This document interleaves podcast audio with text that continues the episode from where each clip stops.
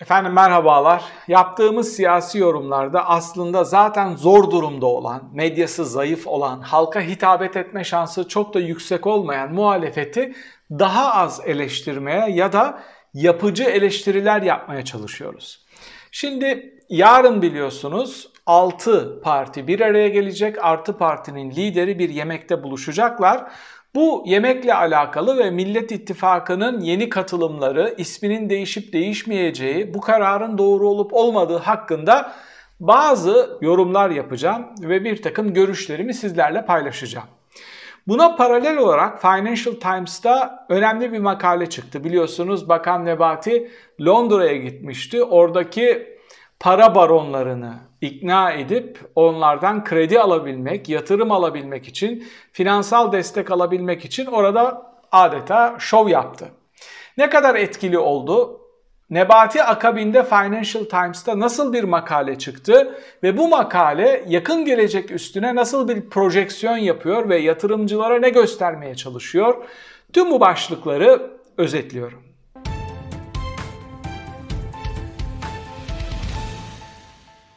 6 partinin genel başkan yardımcıları uzun bir çalışmadan sonra güçlendirilmiş parlamenter sistemin taslak metnini hazırladılar. İddiaya göre 23 sayfalık bir metin ortaya çıkmış ve bu metni genel başkanlarına sunmuşlar. Yarınki yemekte bu metin açıklanmayacak ama bundan sonra yapılacak e, atılacak hamleler, yapılacak siyasi tercihler hususunda neler yapılabileceğini, neler yapılamayacağını konuşacaklar. Yarınki yemekten büyük sonuçlar çıkmayacak. Sadece müstakil olarak bu altı liderin bir araya gelmesini Millet İttifakı bir kar olarak ve bir PR olarak kullanacak.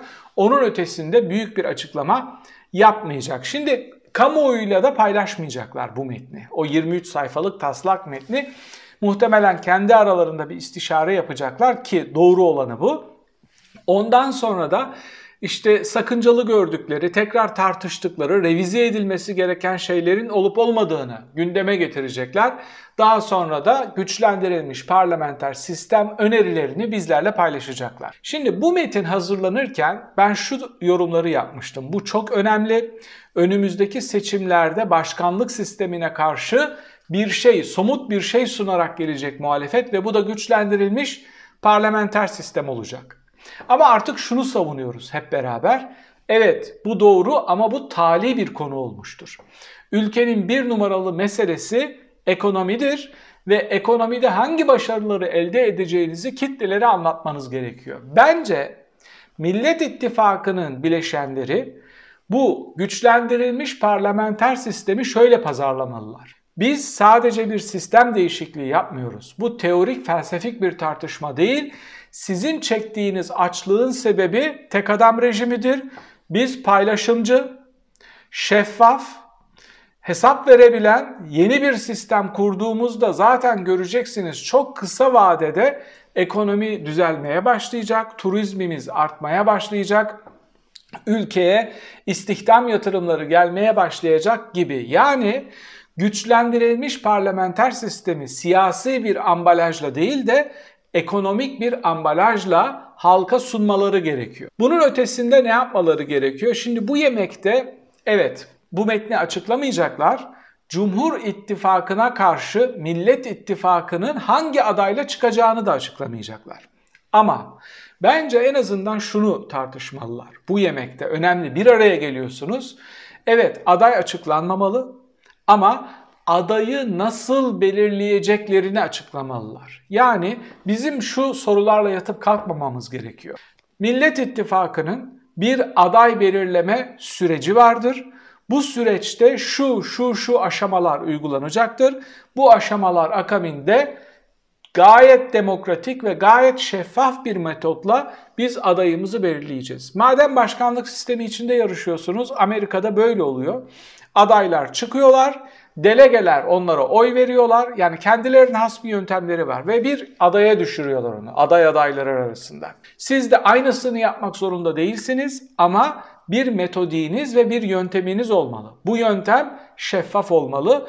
O gün sabah siz nereden kalktınız, nereden esti, hangi stratejiyi yaptığınız üstüne yorum yapmak istemiyoruz. Lütfen Millet İttifakı adayını nasıl belirleyeceğinin kriterlerini de tıpkı güçlendirilmiş parlamenter sistemi bize deklare ederken gibi onları da açıklamalı. Tüm bunlara paralel olarak konuşulan farklı bir konu daha var.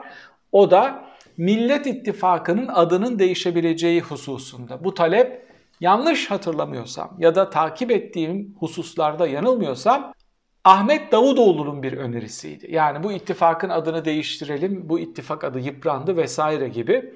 Hangi saiklerle böyle bir talepte bulundu? Muhtemelen Deva ve Gelecek Partilerinin bazı çekinceleri var. Sonuç olarak CHP ile aynı kareye girecekler ve muhafazakar sokaktan oy almaya devam edecekler.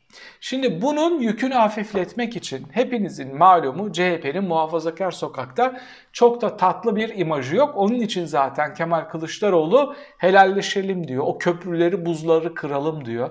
Bize de artık normal bir parti bir kardeşiniz gibi bir alternatif seçenek gibi bakın ve ideolojik olarak bize yaklaşmayın diyor. Geçmişte yapılmış hatalardan dolayı ki biliyorsunuz ben bu duruşu sonuna kadar destekliyorum her ne kadar büyük neticeler alacağına inanmasam da dolaylı neticeleri olacak diyordum size. Neydi o dolaylı neticeleri? Millet İttifakı içinde İyi Parti gibi, Gelecek gibi, Deva gibi, Saadet Partisi gibi aktörlerin daha rahat nefes alıp vermesini sağlayacak çok önemli. Hatta tarihi çıkışlardı bu ifadeler. Zaten Temel Karamollaoğlu da bu rahatlamadan dolayı defalarca bu çıkışı alkışladığını, takdir ettiğini, övgüye mazhar olduğunu ifade etmişti. Bence Millet İttifakı'nın isminde hiçbir sorun yok. Ben defalarca onu burada size anlatırken unutsam ve millet yerine Cumhur, Cumhur İttifakı yerine Millet İttifakı desem de hiçbir sorun yok. Önemli olan sizin ortaya koyacağınız somut politikalar. Evet ben Davutoğlu'nu anlayabiliyorum. Hatta geleceği ve saadeti de anlayabiliyorum. Hani Davutoğlu şunu yapmaya çalışıyor. Ben özetleyeyim. Biz ittifakın içine girdik ve oranın rengini değiştirdik. Adını da değiştirdik, yeniden yapılandırdık gibi bir söylem istiyor rahatlayabilmek için. Bu konularla çok vakit kaybetmeden değişecekse de bence hiç gerek yok. Değişecekse de derhal adını değiştirip yola devam etmek gerekiyor ama işte tam da köprüyü geçerken, seçimler yaklaşmışken, iyi kötü markalaşmış, tanınmış bir isminiz oluşmuşken yeni bir isim, yeni bir imaj, yeni bir tanınırlılık serüvenine girmek ne kadar mantıklı? Bu tartışmaya değer bir konu. Yani çok da böyle aşağılayıcı bir şey örnek vermek istemiyorum ama hani meşhur bir örnek vardır tarih derslerimizde hepimize öğretilen. Fatih İstanbul'u fethedir ederken Bizans sarayındakiler meleklerin cinsiyetlerini tartışıyordu diye Millet İttifakı'nın bileşenlerinin yapması gereken bu makyaj ve imaj çalışmaları değil. Bakın hepimizin korkuları var. Seçim güvenliğini nasıl sağlayacaksınız?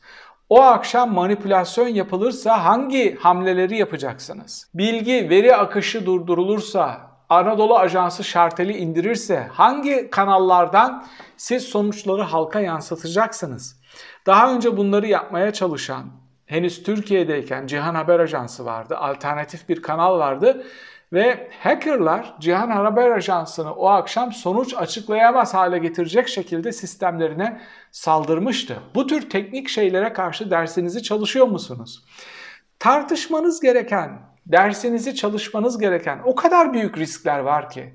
Önünüzdeki yol haritası o kadar çalılıklarla, o kadar tümsek ve uçurumlarla dolu ki oturup bu tür makyajvari şeyleri tartışmak, somuta inmemek, işte yemek yemek, PR çalışması yapmak bunlar hafiften bizim tansiyonumuzu artırıyor. Hafiften bizleri sabırsızlandırıyor ve sinirlendiriyor. İnsanların daha güçlü bir motivasyonla sandığa gidebilmesi için bakın İmamoğlu bunu yaptı.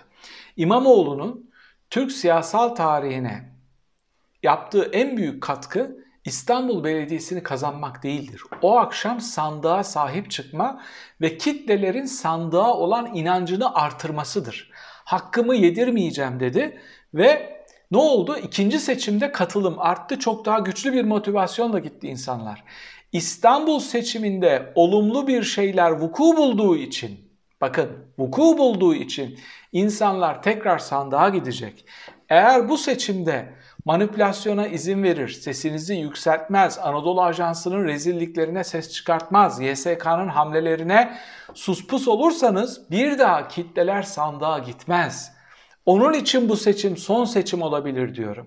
Yani burada bir büyük manipülasyon yapılırsa muhalif kitleler bundan sonra umudunu keser ve sandığa gitmezler. Bu korkunç bir tablo. Türk demokrasisi uçurumun eşiğine gelmiş durumda. Asıl dersinizi çalışmanız gereken noktalara daha dikkatli yoğunlaşmanızı sizlerden rica ediyorum. Financial Times'ta çıkan makaleden bahsedeceğim demiştim. Bakan Nebati Londra'ya gitti, geriye döndü ama Financial Times'ta zehir zemberek bir makale çıktı. Öncelikle 100 milyar doların çok üstünde spekülasyona girmemek için tam rakamı vermemişler.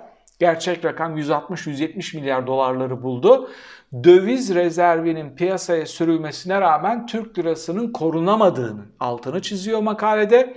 Ve gelinen nokta bakın çok önemli. Diyor ki artık Türkiye'ye yatırım yapan insanlar en öncelikli olarak şu soruyu soruyorlar. Borç batağına batmış olan AKP rejimi bu borçları ödeyebilecek mi? Çünkü döviz o kadar yükseldi ki ve döviz girdileri o kadar düştü ki artık borçlarını ödeyip ödeyemeyeceklerini tartışmamız gerekiyor diyor. Ve Erdoğan artık seçimleri kazanamayacak ve kaybedeceğine kat'i kanaat getirirse Türkiye'de çok radikal şeylere imza atabilir diyor Financial Times. Örneğin bir şeyleri bahane ederek olağanüstü hal ilan edebilir. Bunun yetmediğini görürse seçimden çok kısa bir süre önce rejimin dinini değiştiriyoruz, laikliği kaldırıyoruz ve Türkiye Cumhuriyeti'nin dini İslam'dır deyip muhalefeti parçalamaya yönelik hamleler yapabileceğini ve kitleleri kendi tarafına çekmeye çalışabileceğini ifade eden makaleler yazıyor. Şimdi siz neyi beklersiniz? Cumhurbaşkanlığının iletişim başkanlığı diye bir şey var değil mi? Gökdelen işte yüzlerce belki binlerce çalışanı ama şu makaleye karşı iki satır bir yanıt verilmesini beklersiniz. Yapmayacaklar. Yapmayacaklarını nereden biliyoruz biliyor musunuz? Daha önce size çok büyük bir Japon bankasının hazırladığı bir raporu burada sunmuştum ve Türkiye ilk defa bu kanaldan öğrenmişti o raporu. Yatırımcılarına e, o raporu göndermişti ve 4-5 maddede Erdoğan'ın yapabileceklerini yazmıştı. Bu maddeler orada da geçiyordu. Küresel eksende bu riskler tartışılırken bir, İletişim Başkanlığı başta olmak üzere, Cumhurbaşkanlığı sözcüleri başta olmak üzere kimse çıkıp bunlara cevap vermiyor.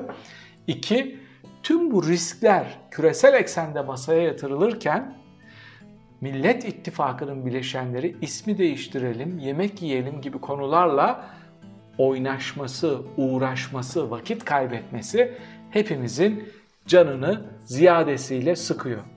Şimdi size sormak istediğim soru şu. Bu yarın vuku bulacak olan yemek sizi heyecanlandırıyor mu? Bu yemekte her şeye rağmen ilk defa 6 partinin liderinin bir araya gelmesi ve geleceğe yönelik bazı projeksiyonlar yapması hoşunuza gidiyor mu? Ve bu yemekten sonra somut bir şekilde yol haritalarının belirlenmesi teklifime siz nasıl bakıyorsunuz gibi konuları yorum köşesinde tartışabiliriz. Bir sonraki videoda tekrar birlikte olmak üzere efendim. Hoşçakalın.